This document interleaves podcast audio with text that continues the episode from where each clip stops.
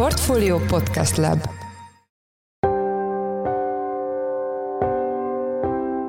Sziasztok, ez a checklist február 10-én pénteken, én Orosz Márton vagyok, a műsor házigazdája. Mai adásunkban három témáról lesz szó. Elsőként Beke Károlyt, a portfólió makroelemzőjét kérdeztük arról, hogy az előzetesen várt 25% helyett 25,7%-ra emelkedett januárban az infláció, ez pedig újabb fájdalmas meglepetést jelent. De mikor jöhet el a tetőzés, és láthatunk-e idén még egy számjegyű inflációt? Adásunk második részében a Paks 2 beruházásról lesz szó. Mozgalmas hetet hagytunk ugyanis magunk mögött az atomerőmű bővítésének ügyében, még egészen pessimista kormány kormányzati nyilatkozatok is elhangzottak. Erről kérdezem Szabó Dánielt, a portfólió makroelemzőjét. Adásunk harmadik részében pedig az ukrajnai háború egy érdekes aspektusáról lesz szó. Benjamin Netanyahu izraeli miniszterelnök ugyanis a napokban beszélt arról, hogy hazája fontolóra veszi azt, hogy Ukrajnának is adjon a vaskupola légvédelmi rendszerből. A vaskupolát gyakran szokás a világ egyik legmodernebb és leghatékonyabb légvédelmi rendszerének nevezni, de mit is jelent ez a gyakorlatban, hogyan is működik ez a rendszer? Erről Ács Bencét, a portfólió globál rovatának elemzőjét kérdeztük. Az előzetesen várt 25% helyett 25,7%-ra emelkedett januárban az infláció Magyarországon, a portfólió által korábban megkérdezett szakértők közül senki nem számított ilyen magas értékre. Jó hír, hogy az élelmiszerek drágulása már mérséklődött, bár ennek oka a magasabb bázis volt, havi alapon még erősödött is az áremelkedés. A témával kapcsolatban itt van velem a stúdióban Beke Károly, a portfólió makrogazdasági rovatának elemzője. Szia Karcsi, köszöntelek a checklistben. Sziasztok! Szerintem elárulhatunk egy titkot a hallgatóknak, mi nagyjából egyidősek vagyunk, és most anélkül, hogy külön matek matek leckét adnék föl, meg elárulnék nagy titkokat, nagyjából olyan 80 évesek lehetünk együtt. A mi életünkben láthattunk hasonló számokat? Volt ilyen, nem tudom, mondjuk a bokros csomag idején? Igen, hát én emlékszem hasonlókra, tehát hogy még nagyjából általános iskolás vagy kezdő gimnazista voltam a 90-es évek közepén, vagy a 90-es évek második felében, akkor láttunk hasonló inflációs számokat utoljára, milyen 25-30 százalékot. Ugye a 90-es évek elején talán még ennél magasabb is volt, de ebben most nem vagyok teljesen biztos. Tehát ott a rendszerváltozás után volt egy erőteljes inflációs sok a gazdaságban, illetve hát aztán ott a, a, ami egészen kitartotta a bokros csomagig, vagy a 96-97-ig. Ha egészen pontosan akarjuk megmondani, akkor pont ma reggel néztem a statisztika kapcsán, 1996. februárjában volt a mostaninál magasabb az infláció utoljára akkor az éveleje az stimmel. Most is ez egyébként jellemző, hogy évelején magasabb az infláció? Van, van ilyen trendszerűség? Hát egyrészt ebben van egy ilyen szezonalitás, tehát ugye évelején hagyományosan átározzák a termékeiket a kereskedők, és még inkább a szolgáltatók. Tehát ha mondjuk a saját kis mikrokörnyezetünkre gondolunk, akkor általában a fodrászunk, a masszőrünk, a könyvelőnk az jellemzően január 1-től szokta megemelni az árait, mindig figyelembe veszi a, a, egyrészt az infláció alakulását, másrészt mondjuk mondjuk a béremelkedés, tehát az, hogy hogyan, hogyan változott a minimálbér, ő neki hogyan változott az adóterhe, tehát ebben van egyfajta szezonalitás a kereskedelemben, vagy a kiskereskedelemben ez kevésbé jellemző. Tehát ott az üzletekben a, gyakorlatilag nem egy évben egyszer árazzák át a termékeiket, hanem ott folyamatosan van egy átárazás, de a szolgáltatásoknál van egy ilyen szezonalitás. Előzetesen ugye, ahogy ezt a bevezetőben is említettem, 25%-ra számítottunk, meg számítottak az elemzők, és ehelyett 25,7% lett. Azért ez egy nagyon erős különbségnek tűnik számomra hogy lehet, hogy lehet érzékeltetni ezt a különbséget? Igen, hát egy elég komoly meglepetés volt ez az inflációs adat. Ugye amellett, hogy 25% volt az átlagos várakozás, egyetlen elemző sem várta a mostani 25,7%-ot, vagy ennél magasabb inflációt, tehát még a legmagasabb prognózis is 25,5% volt emlékeim szerint a, a mi elemzői körkérdésünkben. Tehát igazából az látszik, hogy azok a trendek, amiket az elemzők gondoltak, azok nagyjából azért bejöttek. Tehát azt tudtuk, hogy a, a, az üzemanyagok árstopjának decemberi eltörlésének lesz egy áthúzódó hatása januárra, ugye ez egy technikai tényező, egész egyszerűen annak köszönhető, hogy a kormány december 7-én döntött az üzemanyag árstop eltörléséről, a KSH pedig minden hónap első 20 napján írja össze az árakat. Tehát gyakorlatilag decemberben volt még 7 olyan nap, amikor a régi 480 forintos hatósági áron lehetett tankolni, és ez még a decemberi statisztikát befolyásolta a KSH szempontjából várható volt, hogy ez januárban fog még egy megugrást okozni, ez meg is történt az üzemanyagok esetében, az élelmiszerek esetében továbbra is kimagasló az áremelkedés, ez szintén nem meglepő és várható volt. Ami talán kevésbé volt szerintem várható, az a dohányáruk és a szeszes italok áremelkedése, ott nem tudom pontosan, hogy most volt-e valamilyen adóváltozás, tehát jövedéki adó változás, illetve a szolgáltatások vártnál erősebb áremelkedése, ott a decemberi 9-9,5 százalék körüli árdinamika az 11 százalék fölé emelkedett most. Tehát amit mondtam az előbb, hogy ez az év elejé átárazás a szolgáltatásoknál, ez talán egy picivel erősebb volt, mint ahogy ezt várták az elemzők, és ennek köszönhető a magasabb inflációs adat. Ez egyébként azért van, mert a szolgáltató szektor is felismerte, hogy béreket kell emelni az év elején, mondjuk sokan bért emeltek, és emiatt növelniük kellett a, a bevételeiket is, tehát árakat is emeltek? Hát ugye egyrészt ennek kettős lett az oka. Az egyik az, hogy amit te is mondasz, hogy megnövekedtek a költségeik, és ez, ezt érvényesíteniük kellett az áraikba.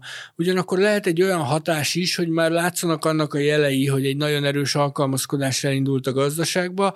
A decemberi kiskereskedelmi forgalmi statisztika az már egy erőteljes visszaesést mutatott, tehát gyakorlatilag látszik az, hogy az emberek részben a magas infláció miatt, részben a romló életkörülmények miatt elkezdtek kevesebbet fogyasztani, és elkezdték jobban megnézni azt, hogy mire költenek, és emiatt a szolgáltatók esetében lehetett még egy olyan tényező is most januárban, hogy azt gondolták, hogy most, ameddig még lehet, addig még emelünk egyet, mert a következő fél évben, egy évben úgysem fogunk tudni, mert nem lesz kereslet, és emiatt, ahogy, ahogy szokták ezt mondani, egy picit vastagabban foghatott a ceruza. Hogyan tovább, mikor jött itt a tetőzés, mit láttok a, a számokból, lehet-e valamennyire jósolni? Hát ugye a várakozás az továbbra is az, hogy az év első hónapjaiban fog valamikor tetőzni az infláció. Azt most nem tudjuk megmondani, hogy ez a januári 25,7% ez már a csúcs volt-e. Ezt nagyjából egy hónap múlva tudjuk megmondani, amikor kijön majd a februári adat, de az, hogy a januári áremelkedési dinamika magasabb volt a vártnál, ez azért nem túl kedvező előjel. Tehát, hogy innen tetőzni nagyon nehéz lesz. Tehát, hogy, hogy azért általában ez úgy szokott kinézni mondjuk egy ilyen dinamikának a tetőzése, hogy először elkezd kisebb mértékben emelkedni, és aztán utána ugye utána jön a tetőzés, akkor egy picit ott stagnál, és elindul a csökkenés. Most egyelőre nem látjuk azt, hogy elkezdenek kisebb mértékben emelkedni, tehát ez mondjuk inkább azt vetíti előre, hogy még februárban is emelkedhet az infláció, de persze ez elképzelhető, hogy ez csak a szokásos évelei átárazás hatása, és aztán februárban látjuk majd a megtorpanást. Hát kíváncsian várjuk majd a februári statisztikát. A miniszterelnök néhány hónappal ezelőtt kiadta a feladatot a gazdaságpolitikai vezetésnek, hogy egy számjegyűre kell csökkenteni az inflációt az idei évre én valamiért azt érzem, hogy ez a, ez a kihívás ez azért nem, nem lesz olyan könnyen megugorható, legalábbis a mostani számok tükrében. Hát egyelőre azt látjuk, hogy ha, ha a jelenlegi dinamika folytatódik, és hogyha minden úgy alakul, ahogy most várjuk, akkor ez nem lesz olyan nagyon nagy kihívás az egyszámjegyű infláció. Tehát jó eséllyel tartható az egyszámjegyű infláció az év végére. Ugye azt kell látni, hogy egyrészt, amit mondtam, van egy nagyon erős alkalmazkodás a gazdaságban, egy erős keresletcsökkenés, ami előbb-utóbb önmagában le fogja szorítani az inflációt, másrészt van egy egyre magasabb bázis. Tehát azért főleg az év második felében a tavalyi 15-20 os áremelkedésről még 15-20 ot emelkedni már nehéz lesz. Tehát igazából, ha, ha ha egy picit sarkosan akarok fogalmazni, akkor azt mondom, hogy a kormánynak és a jegybanknak nagyon nem is kell semmit tennie azért, hogy, hogy egy szemjegyű legyen az infláció. Ha marad a jelenlegi dinamika, és valamilyen külső sok nem éri a gazdaságot, akkor ez jó esélye teljesülni fog. Vannak kockázatok, mint például a nyersanyagárak ismételt emelkedése akár, vagy a forint gyengülése, ami keresztül húzhatja ezeket a forgatókönyveket, de hogyha ha, ha ezeket sikerül elkerülni, akkor én azt gondolom, hogy majdnem biztos, hogy, hogy az év végére egy számjegyű lesz az infláció. Ez most még nagyon távolinak tűnik. Azt gondoljuk, hogy ennek a lefutása az valahogy úgy fog kinézni, hogy a tetőzés után néhány hónapig egy ilyen stagnálás, vagy nagyon minimális csökkenés jön, tehát mondjuk nagyjából az év közepéig, vagy április-május májusig még azért bőven 20% felett lehet az infláció, és aztán az év második felében jöhet egy meredekebb csökkenés. Ugye szeptemberben majd kikerül a, a, a bázisból a rezsicsökkentés módosítása, ami ugye most az éves árindexben egy 50% feletti áremelkedést mutat a, a háztartási energia esetében, ez ki fog kerülni a bázisból, hiszen ugye szeptemberben került be, tehát akkor döntött a rezsi csökkentés módosításáról a kormány, az egy jelentős visszaesést fog majd okozni az év második felében, és azt gondolom, hogy, hogy azért ez a 10% alatti, nem tudom, 7-8-9%-os infláció, ez abszolút elérhetőnek tűnik. Egyre határozottabban beszélnek kormányzati szereplők az árstopok tavaszi kivezetéséről. Ez egyébként számíthat az inflációs adatok szempontjából? Ugye ennek minimális hatása van az inflációra. Itt most nem is tudom, talán kilenc élelmiszertermékről van szó, azok után, hogy decemberben a tojásra és a burgonyára is kiterjesztették az árstopot. Tehát ennek a kilenc terméknek a súlya a teljes inflációs kosárban az nagyon minimális. Éppen ezért várhatóan a teljes inflációs adatban csak minimális hatása lesz néhány tized százalékpont, nem ez fogja dominálni. Ugye a kérdés az az, hogy, hogy, hogy a kormány most mennyire tartja biztonságosnak a, az áruellátást. Ugye egyre többször hallani olyan híreket, hogy komoly áruhiány van, importból kell fedezni, de import nem mindig van ilyen áron ezekből a termékekből.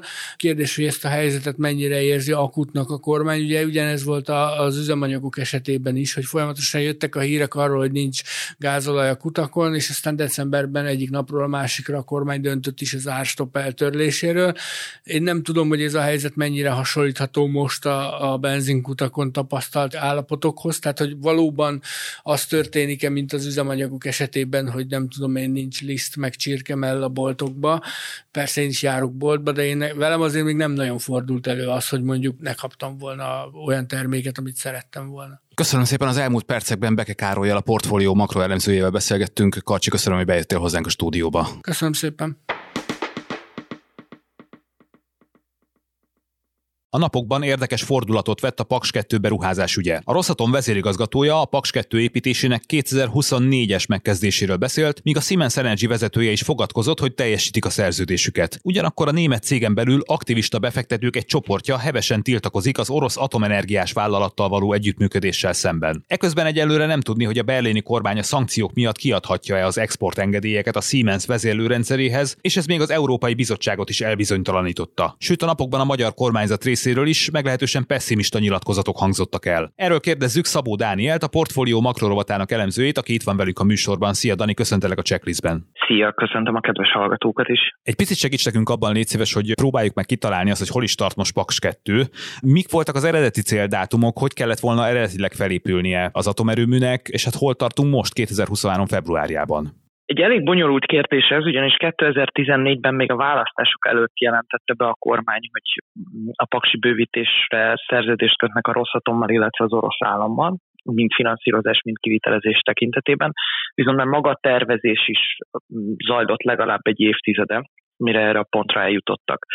Ekkor az volt a terv, és amit a bizottságnak beadtak, az Európai Bizottságnak, hogy 2025-ben indul Paks 2 egyik fele, 2026-ban a másik, és 2032-től pedig bezárnak a Paks egy jelenleg is üzemben lévő blokkjai.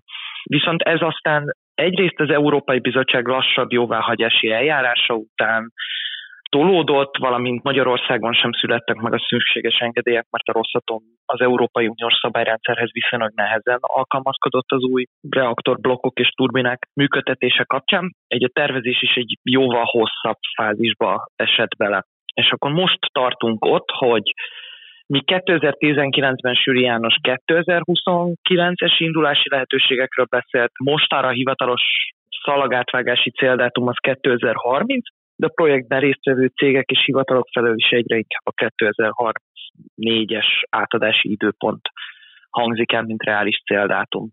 Hát azért ezek elég érdekes dátumok, és akkor elég komoly csúszást jelentenek, bár maga a beruházás is persze hatalmas. De most itt a, itt a napokban is egy több izgalmas fejlemény is történt. Egy kicsit segíts ezt nekünk kiszálazni. Egyrészt ugye volt a Rosszatomnak egy bejelentése, másrészt a Siemensnek is volt egy bejelentése, és hát a magyar kormányzati szintről is hangzottak el érdekes dolgok. Egyébként egyáltalán nem meglepő az, hogy egy atomerőműépítés ilyen évtizedes csúszásokba kerül, sőt, tulajdonképpen ez az iparági standard, és ez ezekben a kijelentésekben, amik a héten elhangzottak is azért tetten érhetőek, tehát hogy nagyon sokszor más országok atomerőműépítései kapcsán is fölföljönnek ilyen hangzatosabbnak tűnő a munkálatokkal kapcsolatos bejelentések. Így például mondjuk a Rosszaton vezérigazgatója Alexei Dihacsov által a héten kedden közölt 2024-es építési kezdeti dátum is egy kicsit olyan, hogy ezt azért szájhúzással kell kezelni, ugyanis jelenleg azért ott tartunk még csak, hogy létesítési engedélyt kapott 2022. augusztusában az Országos Atomenergia Hivataltól a erőmű, ami önmagában még nem jelent egy teljes építési engedélyt, tehát részegységenként kell ezt folyamatosan jóvá hagyni, de így már lehet haladni, és munkálatok is zajlanak. Tehát ez a 2024, ez inkább arról szól, hogy mikor kezdődhetett ténylegesen a reaktor területének helyén mondjuk a betonozási munkálat. Nem is véletlen, hogy maga Lihacsov is azt mondta, hogy a betonozás az 2024-ben kezdődhet el. A másik részről a Siemens Energy vezérigazgatója Christian Bruch volt az, aki azt mondta, hogy ők mindenben próbálják tartani a határidőket, és hogy a szerződésekhez, amiket már korábban megkötöttek a Rosszatommal az orosz-ukrán háború előtt, azokhoz próbálják magukat tartani, még ha egyébként az oroszországi működésüket be is fejezték. Sokkal érdekesebb egyébként a magyar kormány két miniszterének kijelentése, mert Szijjártó Péter két héttel ezelőtt beszélt arról, hogy elfogadhatatlannak tartja azt, hogy Németországban a Siemens Energy-nek kiadandó exportengedélyeket blokkolja. A Német Gazdasági Minisztérium mi csütörtökön Gulyás Gergely mondta azt a kormányinfon, hogy minden olyan esetre fel van készülve a kormány, hogyha a nyugati társaságok kiszállnának az atomerőmű építésből. Ez utóbbi mondat mit jelenthet egyébként? Számomra ez azért nagyon furán hangzik, eddig nem nagyon hallottunk hasonló kijelentéseket, de mi jöhet akkor, hogyha nyugati vagy EU-s cégek nem tudnak részt venni ebben a projektben? Tehát a világon egyáltalán nincs olyan atomenergiás cég, amelyik egy maga képes lenne felépíteni egy teljes erőművet, vezérlőrendszerrel, reaktorblokkokkal, turbinákkal, biztonsági rendszerekkel együtt. A Rosszatom is két európai céggel, a Framatommal és a Siemens Energy-vel van konzorciumi szerződésben. Ez a két cég szállítja egyébként pont a vezérléstechnikát és a biztonsági rendszereket az új típusú orosz erőművekhez.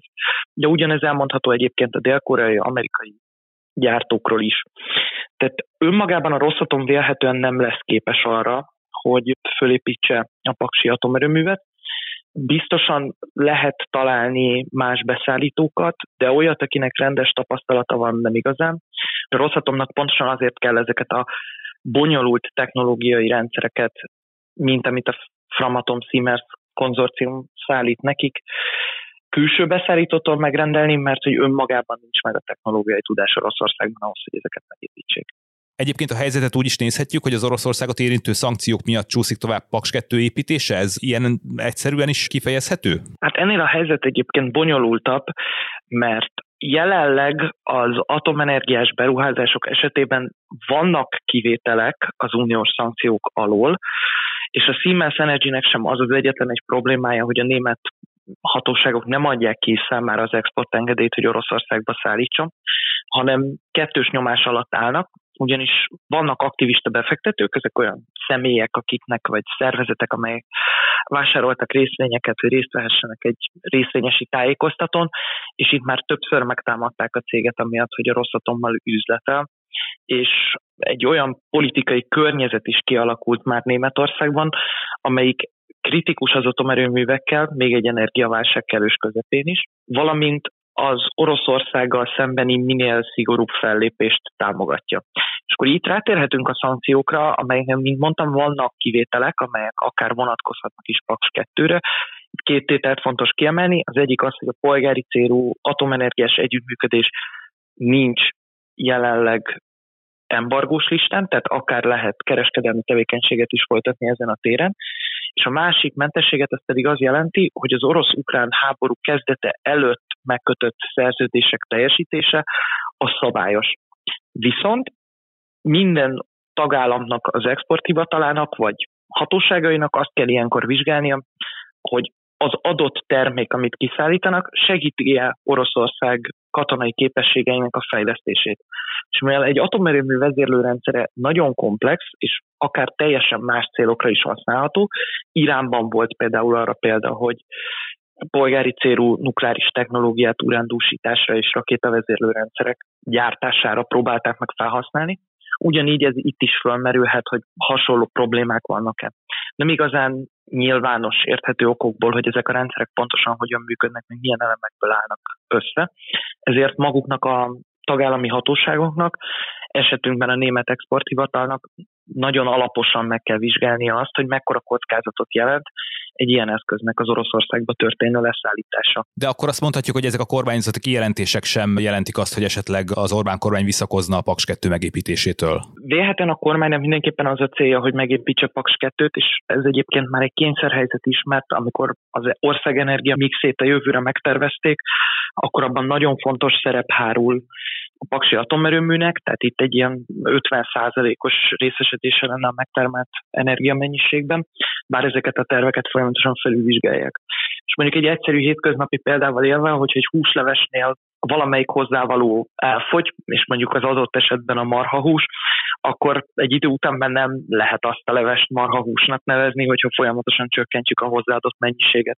Tehát az egy érthető kormányzati cél, hogy akkor már próbálnak ragaszkodni Paks 2-höz, viszont vélhetően valamiféle újratervezés is van. Ezekre utalhatott Gulyás Gergely a csütörtöki mondatával, hogy felkészültek arra, hogyha nyugati cégek ott hagyják a projektet. Hát akkor érdekes időszak előtt állunk szerintem ezzel kapcsolatban is. Dani, én köszönöm szépen, hogy a vendégünk voltál itt a checklistben. Szabó Dániellel a portfólió makrogazdasági elemzőjével beszélgettünk az elmúlt percekben. Köszönöm, hogy itt lehettem. Sziasztok!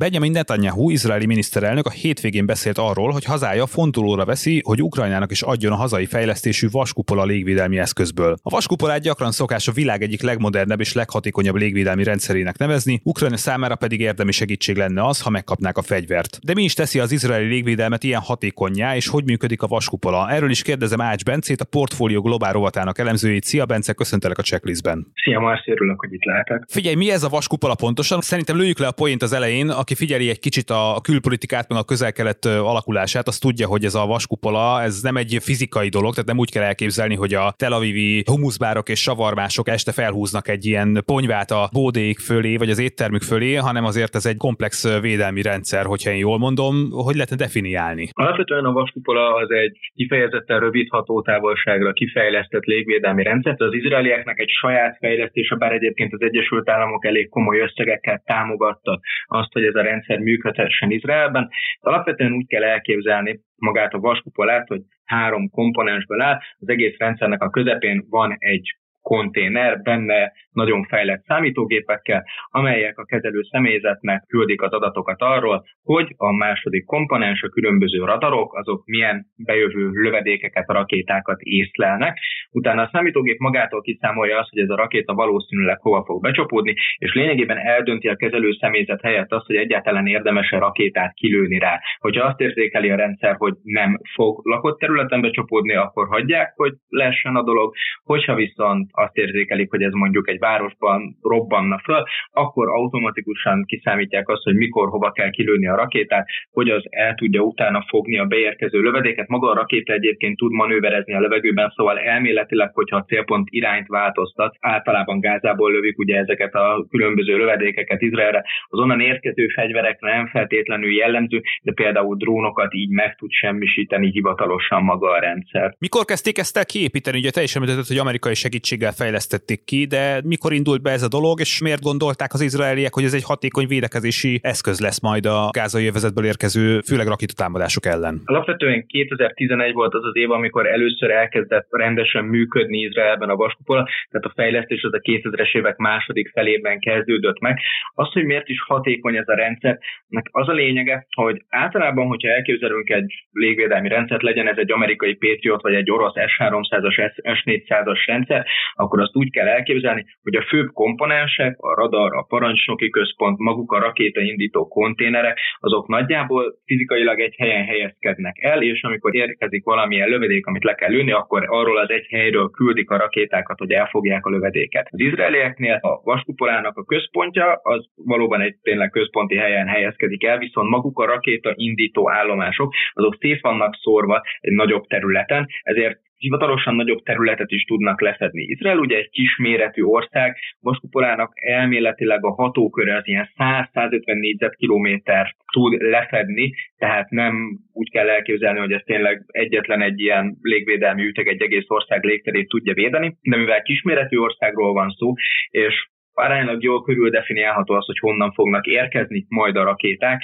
így ezeket a fegyvereket nagyon jól fel lehet használni arra, hogy azt a pici, de fontos területet, a lakott területeket meg tudjuk védeni. Igazából ez adja a fő hatékonyságát, illetve az, hogy ezek alapvetően nagyon apró, hogyha mondhatjuk így, apró alkatrészek, szóval egy darab ilyen üteget, az három-négy teherautóra fölpakolva simán lehet az országban föl alá hurcibálni. Egyébként az izraeliek csinálják is ezt, szóval, hogyha hírszerzés szól nekik, hogy most a változatosság kedvéért nem Gáz irányából fognak lövedékek érkezni, hanem mondjuk a Golán fensikről, akkor, hogyha akarják, akkor aránylag gyorsan át tudják oda dobni ezeket a dolgokat. Egyébként ez létezik nagyban is? Tehát van olyan ország, mondjuk nem tudom, az Egyesült Államok, amelyik ezt alkalmazza, csak Izraelhez képest egy sokszoros méretű régióban. Ugye emlékszünk rá, hogy a, mondjuk a hidegháborúban voltak azért komoly légvédelmi rendszerek, amelyek mondjuk a szovjet esetleges rakétatámadást voltak hivatottak megakadályozni. Ez például hasonlítható a vaskupolához? Alapvetően nem. Izrael nem feltétlen szereti ezt a technológiát nagyon külföldön értékesítgetni. Vannak példák egyébként arra, hogy eladtak ilyeneket. Szóval amiről biztosan tudunk az, az, hogy az Egyesült Államok szeretne vásárolni, illetve jelenleg tesztelik is a csendes óceánon ezt a rendszert. Ezen kívül, akikről biztosra lehet tudni, hogy alkalmazzák az Azerbajdzsán, ők igazából azért kaptak ilyet, mert a velük szomszédos és nem túl jó viszonyt ápoló Örményország viszont Iskander rakétákat, orosz balisztikus rakétákat vásárolt Oroszországtól, és ezek elfogására vásárolták ők meg Izraeltől, már Azerbajdzsán vaskupolát, illetve Indiáról tudjuk azt, hogy ők is szeretnék, szeretik alkalmazni ezt a fegyvert, vannak folyamatos tárgyalások róla, az, hogy egy egész országot le tud-e fegyni, mint egy hidegháborús ilyen szuper légvédelmi rendszer, alapvetően nem, de ez nem is célja neki. A vaskuporának az alapvető rendeltetése az az, hogy aránylag lassan haladó célpontokat semmisítsen meg, aránylag kis magasságban. Ezek különböző nem hiperszónikus ballisztikus rakéták, tüzérségi lövedékek, de ilyen tüzérségi lövedékek közé az egészen apró aknavető által kilőtt gránátokat is be lehet sorolni, tehát ezeket tudja megsemmisíteni, illetve különböző drónokat, függetlenül attól, hogy ez a drón ez egyébként egy felderítő drón, vagy valamilyen fegyverrel felszerelt eszköz. Tehát a feladata az nem az,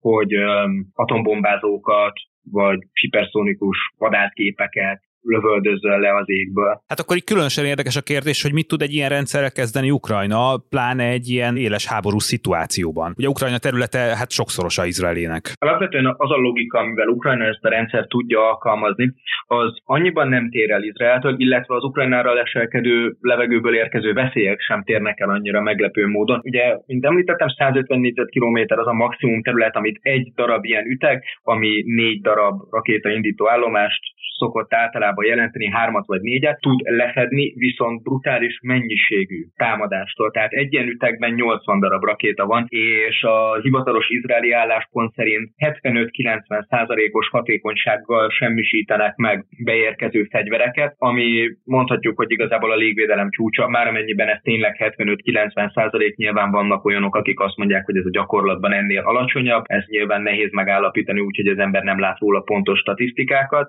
Az izraeli állam az nyilván azt mondja, hogy ez a 75-90 valós. Ettől függetlenül az, amit biztosra tudunk, az az, hogy ez tényleg egy nagyon hatékony rendszer, sok lövedéket tud megsemmisíteni, és azok a veszélyek, amik leginkább Ukrajnát fenyegetik, azok az elmúlt időszakban az orosz balisztikus rakéták, illetve az oroszok által Iránból megvásárolt Said öngyilkos drónok voltak. Ezeknek a tömeges bevetésével tudták egyébként nagyon-nagyon csúnyán szétkapni az ukrán energetikai hálózatot, energetikai infrastruktúrát, és ezek ezeknek a fegyvereknek a kilövésére a vaskupola az tökéletesen alkalmas, lényegében erre lett kitalálva. Azt sajnos egyelőre nem tudjuk, hogy mennyi ilyen fegyvert fog kapni Ukrajna, már hogyha Nesset rábólint arra, hogy tényleg megkapják ezeket a fegyvereket, de például a főváros védelmét az megközelítőleg három darab ilyen üteg az már el tudja látni úgy, hogy ha csak nem egyszerre több száz ilyen mondjuk sejt drón érkezik be Kiev légterébe, akkor a légvédelem az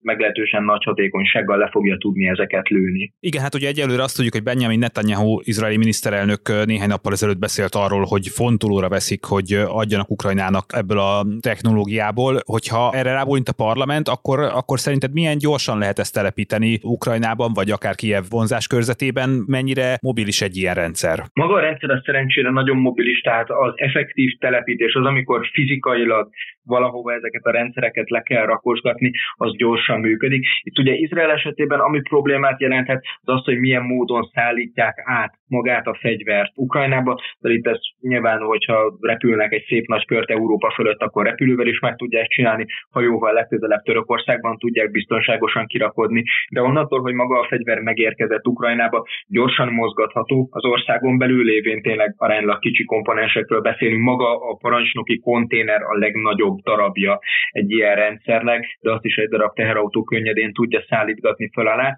Maga az országon belül mozgatás tehát gyorsan működik, illetve a effektív telepítés az, amikor megérkeznek egy helyszínre és szétszórják a fegyvereket, az is gyorsan működik. A kérdés az inkább az, hogy mennyi idő alatt képezik ki rá az ukrán katonákat, mivel Izrael nem hozza nyilvánosságra általában azt, hogy pontosan mennyi ilyen fegyvert adott el külföldön, illetve arról sem nagyon szoktak beszélni, hogy náluk mennyi a kiképzési idő egy ilyen rendszerre, ezért ezt nem lehet pontosan tudni. Az, amit meg lehet úgy nagyjából satszolni, az az, hogy mivel ez már tényleg egy okos légvédelmi rendszer, ezért nyilván a számítógép a legtöbb számítást elvégzi a légvédelmi tüzér helyett, azoknak nem kell pontosan tudni azt, hogy milyen szögből érkező rakétát, mikor elindított ellenrakétával tudnak megsemmisíteni a levegőben.